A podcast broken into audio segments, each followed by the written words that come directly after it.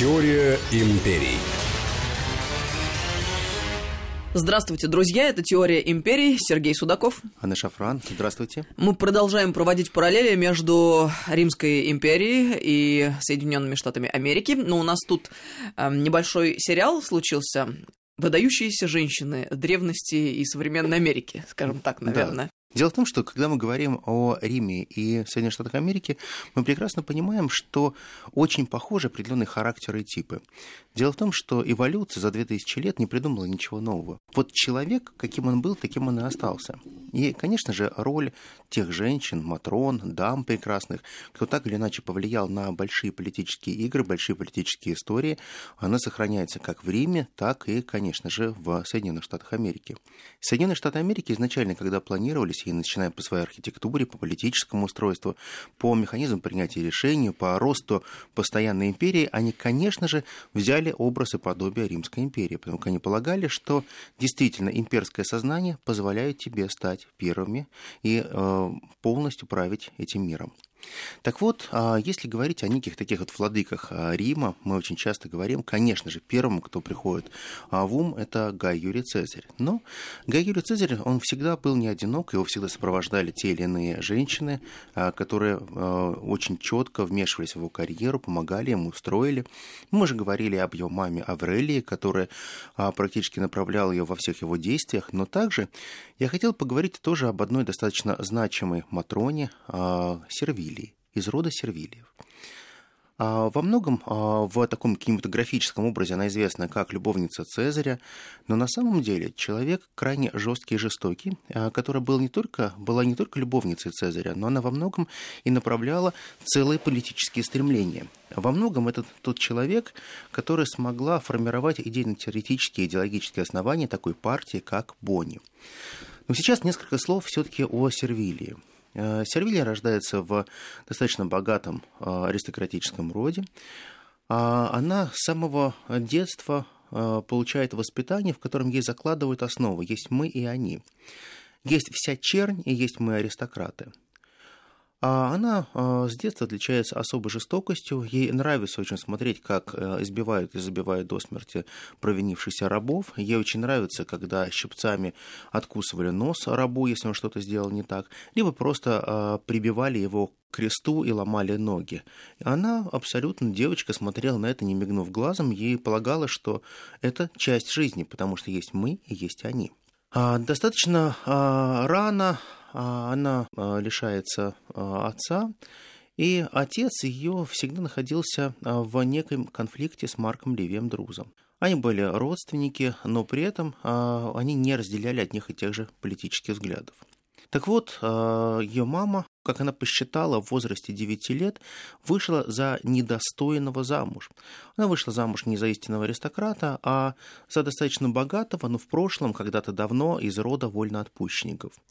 Вольноотпущенники – это бывшие рабы, которые смогли заработать себе неплохое состояние, подняться в лестнице, но никогда не могли стать на одну ступеньку с аристократами. С аристократами.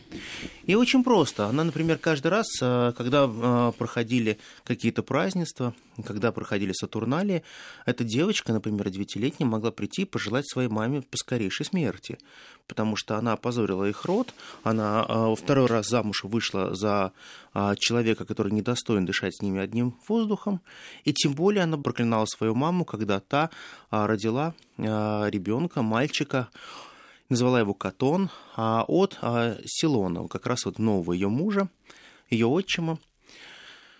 А отчим а, играл достаточно большую а, роль в политической жизни, и раз за разом они пытались протащить закон о формировании списания долгов. Списание долгов – это что означает? Что государство римское должно было заплатить практически всем всадникам, которые находились на одну ступеньку ниже, чем сенаторы, все долги перед Римом для того, чтобы можно было сформировать так называемую лояльную свою прослойку. То есть, по большому счету, любой богатый человек мог у государства занять денег, а потом можно было признать его не банкротом, а просто сказать, что он никому ничего не должен, потому что надо правильно развивать Рим. Одним словом, а Рим всегда пытался создать некую систему, как можно было покупать лояльность. Тебе же говорили, а, мы можем с тобой сыграть именно в эту лояльность. Давай мы тебе дадим денег, а потом мы примем закон, как эти деньги можно будет списать. И ты будешь вечно предан нашему государству. Какая хорошая система придумана. К тому же ты мог получить эти деньги во многом не будучи римляном. Но одна проблема. Если ты был не римлян, а ты был из Италийского союза, то ты не попадал под списание этих денег. И в один прекрасный момент, когда а, Марк Леви Друс вел свою политическую борьбу с а, разными враждующими фракциями внутри Сената, у него появилась очень хорошая осведомительница. Это была как раз Сильвия Сервилия. Сервилия была тем ребенком, который абсолютно подслушивала все, что происходит в них в доме, какие кто приходил к ним люди, и постепенно все приходила и рассказывала это Друзу и говорила о том, что происходит именно в, в доме э, у их родителей.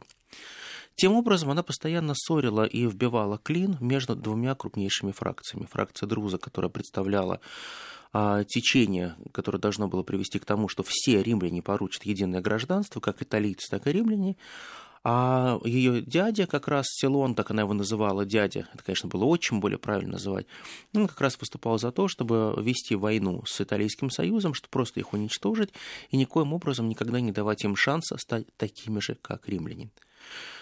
Хотя, если быть честным, то сам Силон, а, будучи вольноотпущенником, он а, сам очень часто выступал за то, чтобы, конечно же, было единое гражданство, единые права, и чтобы а, империя росла не только за счет того, что есть определенная элита внутри Рима, но эта элита должна была зарождаться в том числе и в Италийском Союзе. Примерно по такому же алгоритму всегда действовали Соединенные Штаты Америки, когда они формировали новые элиты, когда они а, поглощали новые штаты, когда формировались новые земли, шаг за шагом им нужно было также создавать новую кровь, потому как а, исключительно централизованная власть, которая находилась в а, Массачусетской колонии, она не могла распространяться исключительно на Массачусетс и только на Бостон. Нужно было постоянно расти.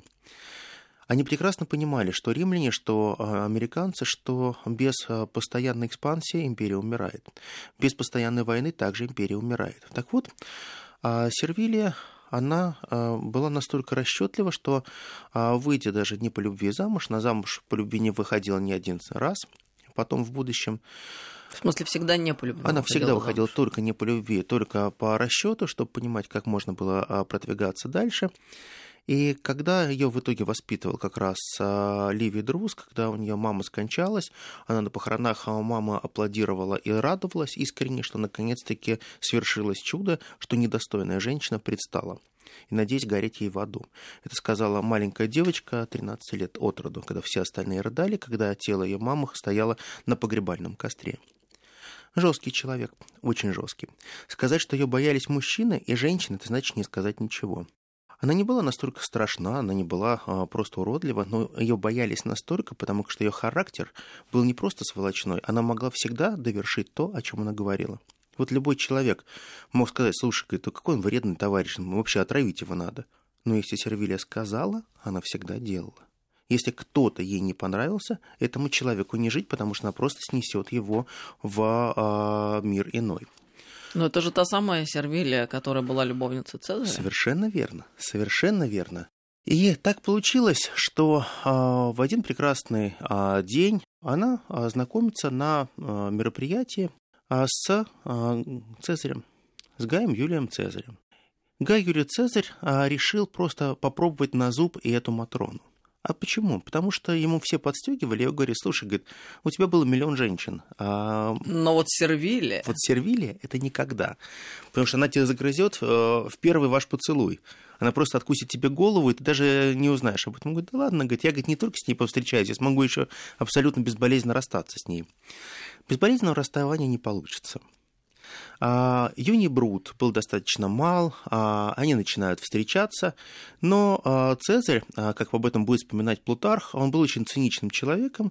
Он, когда в первый день, первый раз пришел к ней в дом, при наличии у нее мужа, она была замужней дамой, он пришел, позвал его служанку и сказал, подготовь мне ванну для омовений. Она говорит, я не поняла, что ты хочешь? Он говорит, Цезарь. Он говорит, я хочу принять ванну, прежде чем а, заняться любовью вот с этой женщиной. Он говорит, а вы ее второй раз в жизни видите? Он говорит, ну неужели ты думаешь, она мне откажет? На самом деле, вот а, парадокс Цезаря заключался в том, что, что Сервилия действительно ему не отказала. И их роман будет длиться очень долго. Историки а, долго спорили, от кого же был рожден Юни Брут, но а, показали, что действительно Юни Брут никакого отношения не имеет к Цезарю, потому что он был рожден до того, как у них завершалась все эти любовные игры, интриги и так далее. Но о чем историки не спорят, практически все соглашаются в том, что а, одна из дочерей, которая у них Юния как раз, по имени Юния, Юния Брут, а девочку называли тоже Юния, она была рождена от Цезаря. Цезарь никогда ее не признал. А единственное, кто знал об этом а, четко, это был как раз а, муж а, Сервилии, потому что она никогда от него не скрывала ничего, она не скрывала своей любовной утехи с Цезарем, она всегда говорила, что, говорит, я очень надеюсь, что ты тоже скорее скоро уйдешь в мир иной, и я смогу, в общем-то, жить своей жизнью, как я захочу, потому что разводиться с тобой я не очень хочу, потому что есть те политические задачи, которые я могу решить за твой счет в том числе, привлечь тот электорат, который нужен будет моему сыну это никак не твой сын, а дочку, которую я рожу, я не буду тебя позорить, я а, поеду на море, а, рожу ребенка и вернусь.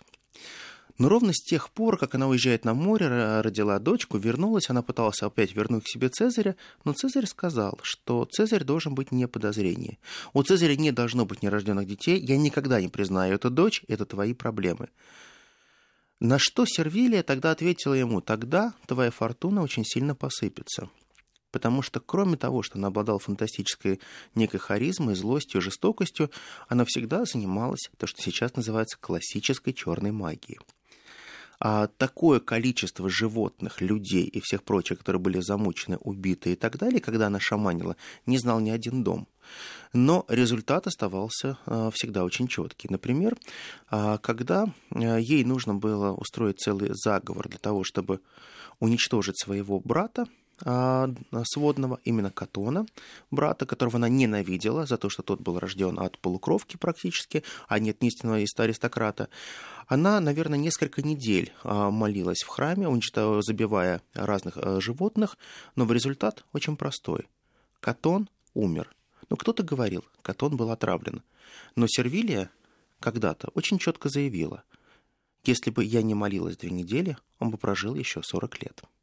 Жизнь очень разная, но Сервилия посвятит свою жизнь вместе Цезарю и воспитанию своего сына, Юния Брута, потому что она посчитает, что именно Юни Брут должен возглавить целую партию, Бонни.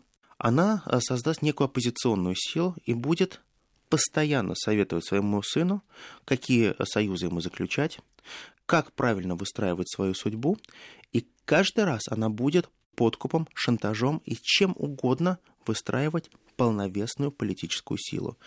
Во многом, э, если мы говорим э, честно, то именно партия Бони, это партия классической оппозиции, которая создавалась в Риме, а она была э, профинансирована и имела свою идеологическую подпитку исключительно от Сервилии. Ну, давай на этом прервемся да. на несколько минут. Небольшая пауза. Это «Теория империи». Сергей Судаков, Анна Шафран. Продолжим через несколько минут. Теория империй.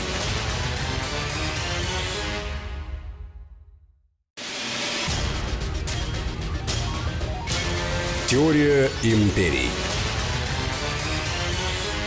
Это «Теория империи», Сергей Судаков и Анна Шафран. У нас, э, наверное, промежуточно-заключительная серия э, про римских матрон и американских дам.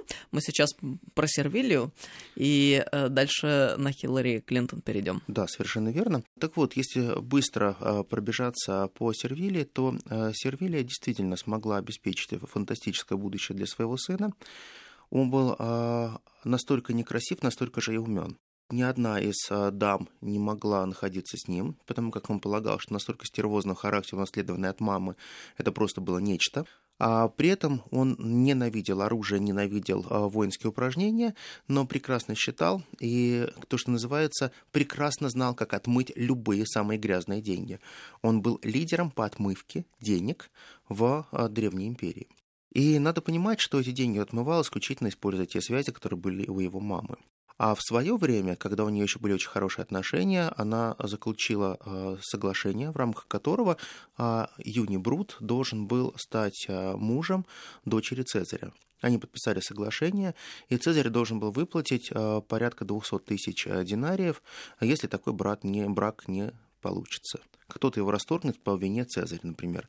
Когда Цезарь э, расстался с э, Сервилией, он нашел заемщиков, которые оплатили за него этот счет, и он принес ей эти деньги и сказал, что мы с тобой абсолютно свободны, моя дочка свободна от всех обещаний, а ты получила всего лишь деньги. Деньги ничего не стоят, потому что жизнь и человеческие связи стоят гораздо дороже. И вот тогда а, Сервилия всегда будет говорить только об одних простых вещах. Вот эта классическая фраза, что э, звучит она по-русски очень четко: друзей купить нельзя, но продать можно. Это именно та фраза, которая войдет в историю, когда Сервилия бросит ее именно Цезарю. Она ему скажет именно это. Друзей купить нельзя, продать можно. Но ты, Цезарь, умеешь складывать цену очень правильно. Ну, вообще, на самом деле, тяжелая история, потому что я не верю, чтобы можно было так хладнокровно а, сначала любить, а потом мстить и ненавидеть. Я думаю, что она мстила именно потому, что были какие-то сильные чувства. А чувства были наверняка сильные, потому что это были два харизматичных человека, и тут нашла коса на камень. Они друг без друга, наверное, не могли вообще. А очень многие э, люди, кто сопровождал Цезаря, даже тот же Постум, его бухгалтер, наверное, очень близкий его товарищ, и он как раз писал о том, что, наверное, было всего три человека, которых Цезарь истинно любил в своей жизни. Это его мама, дочка а, Юлия и, конечно же, Сервилия. Больше никого. Но, конечно же, он больше всего на свете любил только себя. Но есть а, другие примеры, и поэтому я полагаю, что каждая эпоха, наверное, рождает свою сервилию, которая может а, привести определенного мужчина к власти, который может создать некую свою маленькую партию, мини-империю. И мне бы хотелось провести такую же параллель с Америкой. Почему-то мне показалось, что Сервилия чем-то очень похожа, наверное, по стервозности своего характера, наверное, на Хиллари Клинтон. Очень интересная аналогия. Мы с тобой, а, когда работали над предыдущей серией, рассматривали фотографии юной Хиллари Клинтон. Это очень интересное зрелище. Посмотрите, да. друзья, найдите в сети. Да, это правда. А, наберите действительно молодые фотографии Хиллари Клинтон, увидите совершенно другого человека, который не очень похож на тот образ, который был создан уже с середины 80-х годов, когда она уже а, видела в себе больше политика, нежели ученого. Но давайте по порядку. А, Хиллари родом а, Клинтон рождается в 1947 году, 26 октября в достаточно зажиточной семье, а, семье баптистов, и не только баптистов, но и такой хорошей масонской семье. Отец занимается крупной торговлей, как все биографы будут писать один и тот же штамм. А Хиллари Клинтон родилась в семье человека, который занимался продажей тканей. На самом деле а, он входил в, в хорошую ложу масонскую, человек, который мог принимать очень много решений, и для него, по большому счету, бизнес это было одним из а, проявлений его политической деятельности, потому что в, в основном, чем он занимался, это большая лоббистская деятельность. А друзья называли все Хью, а кто-то называл его Хаем, все по-разному. А человек, который мог выйти на кого угодно. Вот если тебе нужно было а, встретиться с вице-президентом, президентом, с а, самыми известными сенаторами, ее отец мог это сделать. Но при этом, когда ему нужно было принять образ абсолютно простого человека, он говорил, я всего лишь торговец, я продаю ткани, я смиренный слуга. Ну, кто я такой? Я обычный человек. При этом э, все в Чикаго прекрасно понимали, что это за человек. Они прекрасно понимали, что это тот человек, который никогда не дает пустых обещаний. Если он за что-то берет деньги, он гарантированно это реализует. У а, Хиллари был некий культ своего отца, и она очень четко впитывала а, все те слова, которые он ей говорил. Воспитывал он ее в духе в очень четком, что ты должна быть всегда на шаг впереди, чего бы тебе это не устоило. Если ты с своей подругой будешь писать один и тот же тест, сломай ее карандаш и напиши правильно. Никогда никому не давай списывать. Никогда не позволяй, чтобы кто-то был лучше тебя. Ой, как это не по-русски. Все это вот как-то не ложится на нашу русскую. Ну какой хороший человек-то. А... Если кто-то мне бы не дал списать, или я, чтобы кому-то не дала списать, но это как-то, я не знаю, как-то это... А карандаши ломать? Не по-товарищески. Уж про карандаши, само собой. Очень прекрасно. Так вот, э, она э, в возрасте, наверное, 8-9 лет стала одержимой мечтой полететь в космос. Написала десяток писем в НАСА, а обосновала очень четко, что э, для того, чтобы обогнать Советский Союз, должна быть первая женщина-космонавт, и первая женщина должна полететь в космос, это должна быть обязательно я, Хиллари Ротом потому что я должна быть самой известной, самой знаменитой. А я очень терпеливый, у меня очень хорошее здоровье. Возьмите меня в космос. А, ни одного она письма не получила, а, но при этом, когда она встречалась с, с друзьями отца, она говорила, что вы лжелобисты, вы не можете меня пролоббировать, я давно, я давно письма пишу, вы губернатор, да кто вы такой? Почему вы не можете достучаться до нас, чтобы меня в ракету посадили и отправили? Он говорит, девочка, успокойся, когда-нибудь у тебя все будет, будет хорошо. Когда ее опять же спрашивали, кем она хочет быть, она говорит, я, я никогда не хочу быть политиком, я никогда не хочу, я, когда, я всегда хочу быть самой известной. Я хочу, чтобы все гламурные журналы печатали мое фото, я хочу, чтобы просто я была везде номер один. Ну, родители ей говорили, как-то надо, может быть, поспокойнее к этому относиться, надо уметь как-то быть более лояльной к своей судьбе, но тем не менее. А, школу она оканчивает с отличием, а при этом ненавидит ее весь класс, и когда она переходит уже в колледж, а, все просто аплодируют и говорят, боже, как же здорово, что она уезжает из нашего городка, как же здорово, что это чудовище у нас не будет больше с нами, потому что она стучала на всех. Когда она попадает в колледж, все понимают, что это настоящее чудовище, которое, в принципе, а, ведет а, дневник проступков на всю свою группу. То есть она записывает Смитерс, госпожа, сделала то-то, то-то. Там Сандерс, сделала то-то, то-то. Короче, компромат на всех. Да, она училась все время формировать некие папочки, которые она писала для себя. Она не вела дневник своей жизни. Моя жизнь, как я что сделала, она всегда замечала грехи других. Но потом она очень четко это могла воспроизвести, когда ей что-то было нужно. Она подходила и говорила, мне нужен учебник, книжка, мне нужно списать задание то-то, то-то, то-то, а то я скажу то-то, то-то, то-то, то-то, и это все узнают из нашей а, колледжской газеты. А еще мы сделаем плакаты про тебя, это будет совсем не здорово. А учителя жаловались на нее, но не потому, что она плохо училась, а потому, что у нее был фантастически стервозный характер. Она ни с кем не могла ужиться. Она всегда играла в свою игру. Она всегда была сама по себе. И вот тут шаг за шагом начинает рождаться настоящая Хиллари. Она прекрасно понимает, что единственное, с чем у нее никогда не складывается, это с мальчиками. Но не получается у нее дружба с мальчиками. Кому-то даже э, портфели носят, кого-то даже бьют по голове, кого-то дразнят, а к ней просто не подходят. Удивительное дело, почему? Как-то вот, да, странные ребята какие-то пошли, мелковатые. Почему-то она всегда очень сильно расстраивалась, что происходит не так я замечательный человек, у нас есть деньги, я а, учусь с отличием, у меня все здорово и замечательно. А, кстати говоря, когда она училась с отличием, они поставили для себя определенную цель, чтобы она поступила либо в Гарвард, либо в Ель. Они все время соревновались, куда лучше поступить, в Гарвард или Ель. А было условие, когда они заканчивала свой колледж, если ты заканчивал ее на очень высокие баллы, то ты без экзаменов мог поступить в топ-5. И папа а, вошел в попечительский совет колледжа, а, куда ежегодно а, он выносил очень круглую сумму денег. По тем временам это было порядка 300 тысяч долларов в год. Хорошие деньги, что в принципе обеспечило ей очень высокие баллы, потому как а, ни одна преподавательница или преподаватель а, не могли ее осудить а, и поставить ей оценку, которая могла испортить ее биографию. То есть она всегда должна была быть лучше всех на ногу впереди. Она выбрала Ель и посчитала, что Ельский университет это будет как раз именно то, что ей будет нужно. А когда она закончила а, колледж, она получила а, так называемого половинчатого, называется, бакалавра. То есть она училась по профилю политические науки.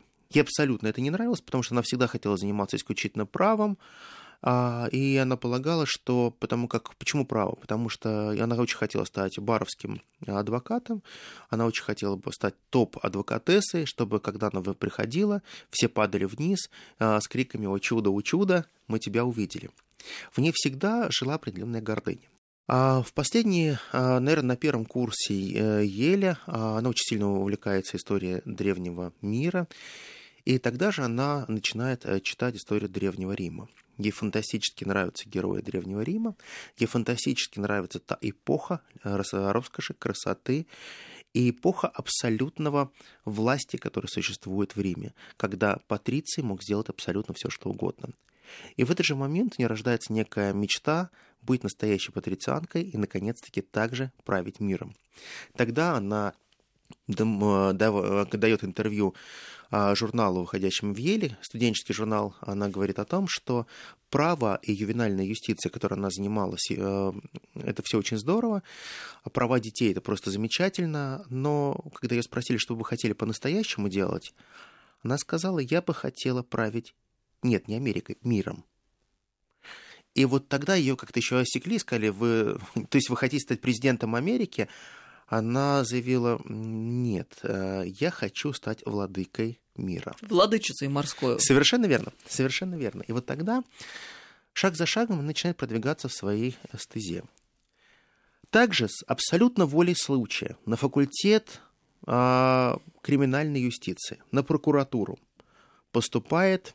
Неужели тот самый человек? Абсолютно. Уильям Джефферсон Клинтон, который урожденный Блэквелл. Мы отдельно про него расскажем. Там интереснейшая история будет, как он учился. Но забегая дальше, это просто это повеса. Вот, я так и думал. Наверняка какой-то хулиган, потому что такая женщина могла как... влюбиться или обратить внимание только на хулигана. Что я так хорошо стала психологию знать Прекрасно.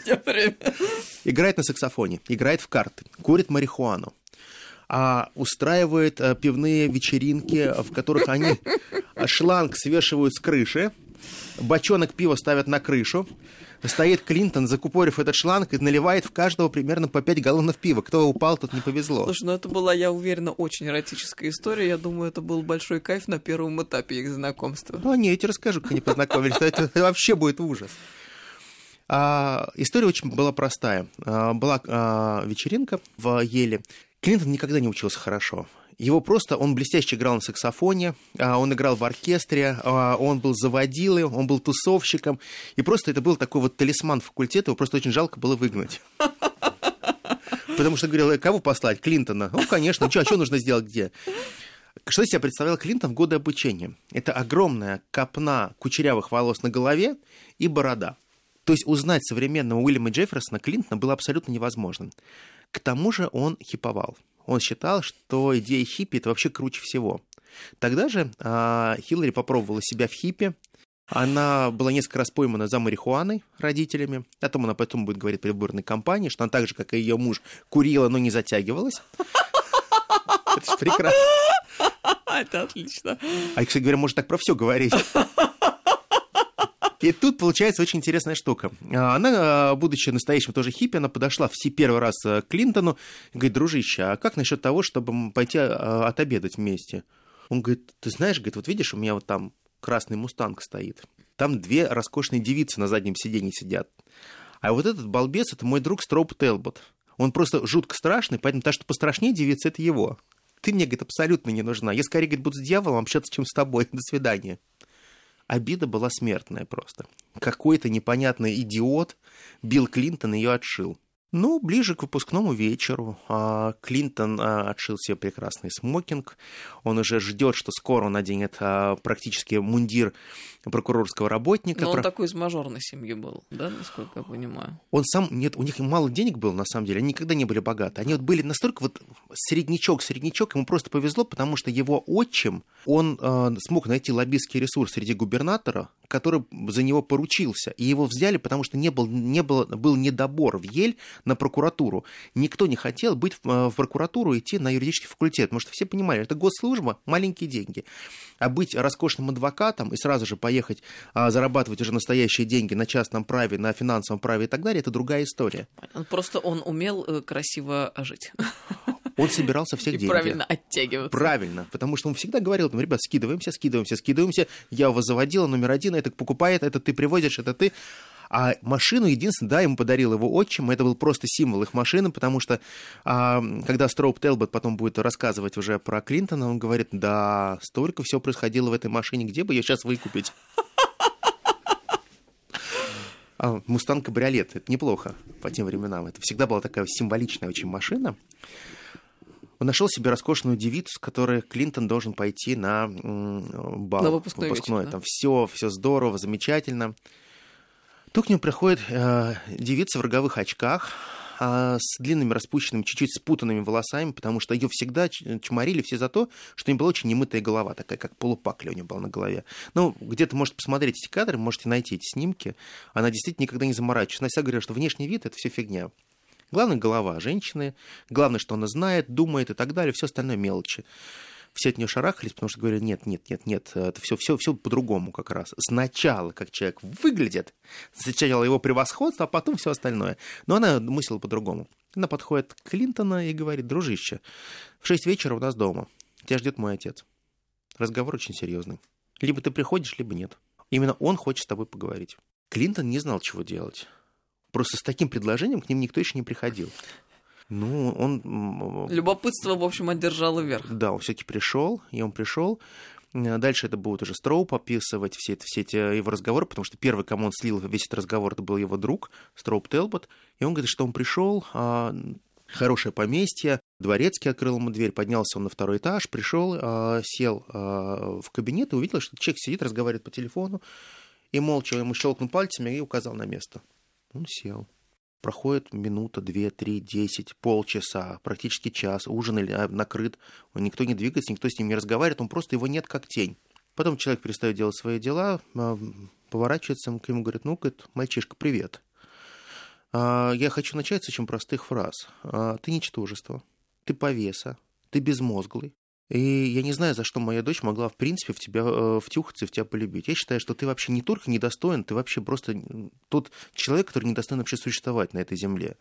Потому что по твоим загулам и все прочее, что я про тебя знаю, тебе давно надо в камере гнить где-то. Это было прекрасное выступление, Клинтон не знал, что делать после этого. И следующее выступление было очень простое. Говорит, ну, говорит, знаешь, у меня к тебе есть очень простое коммерческое предложение. Ты знаешь, в тебе есть то, чего нет в моей дочери. А, я считаю, что такие люди, как ты, рождаются достаточно редко. У тебя есть такой драйв и харизма, что люди фантастически тянутся к тебе. Ты алкоголик, балагур, ты прикольщик, но тем не менее ты являешься неким образцом, э, за который просто готов пойти все. Короче, обаятельный тип. Да, тогда он ему предлагает очень простую вещь. Через, я тебе делаю предложение коммерческое. После того, как ты заканчиваешь институт, ты отправляешься в твой любимый город Арканзас. Я там уже договорился, ты станешь помощником генерального прокурора. Затем, э, через год, старый генпрокурор, он очень старенький, ему 78 лет, он свалит, а, и ты а, пойдешь на выборы генерального прокурора штата Арканзас. Он говорит, слушайте, вы что, смеетесь? Помощник, который будет избираться а, на пост генерального прокурора штата Арканзас. Он говорит, так, никогда не перепевай, когда с тобой разговаривает. Следующий пункт. После того, как ты отбудешь генеральным прокурором, у тебя будет очень успешная карьера, ты раскроешь те дела, которые были висяками много лет, очень будет хорошая шумиха, и ты станешь, я надеюсь, самым молодым губернатором в истории Америки. Ну а дальше все будет зависеть от тебя, от твоего поведения. Дальше будет чудеснейшая история с тем, что если вы все посмотрите историю Билла Клинтона, вы увидите, что именно он стал самым молодым генеральным прокурором, потому что при помощи шантажа, насилия и подкупа он стал и вошел в эту элиту. Следующим этапом он становится самым молодым губернатором, и, конечно же, дальше вся элита начинает работать на него, потому что все большие масонские круги сплотятся вокруг Хиллари, вокруг ее отца, и будут делать нового президента Америки, Уильяма Джефферсона Клинтона. Но он будет всегда просто марионеткой, которой всегда будет управлять семья Хиллари. И Хиллари в какой-то момент она станет гораздо больше, чем просто политиком. В свое время она наймет даже целую службу людей из специальных служб, которые будут заниматься экскортом ее мужа. Они будут заниматься тем, что будут затыкать рты всем тем сотням и тысячам любовниц, с которыми будет встречаться Билл. Они просто будут приезжать и говорить те слова, которые нужно сказать, чтобы никуда не выходило дальше. Весь брак будет большой формальностью. Даже рождение дочки, Челси, будет тоже большой формальностью, потому что никто не будет ей заниматься и сидеть не так, как сидят по-настоящему с любимым ребенком. По большому счету, Хиллари Клинтон – это настоящая фабрика, это железный характер, никаких принципов. Принцип только один – всегда быть на шаг впереди. Все остальное – это иллюзия. Рим этому учит. Очень интересное многоточие. Сергей Судаков. Анна Шафран, спасибо вам огромное. Теория империй. До встречи, друзья, ровно через неделю. Теория империй.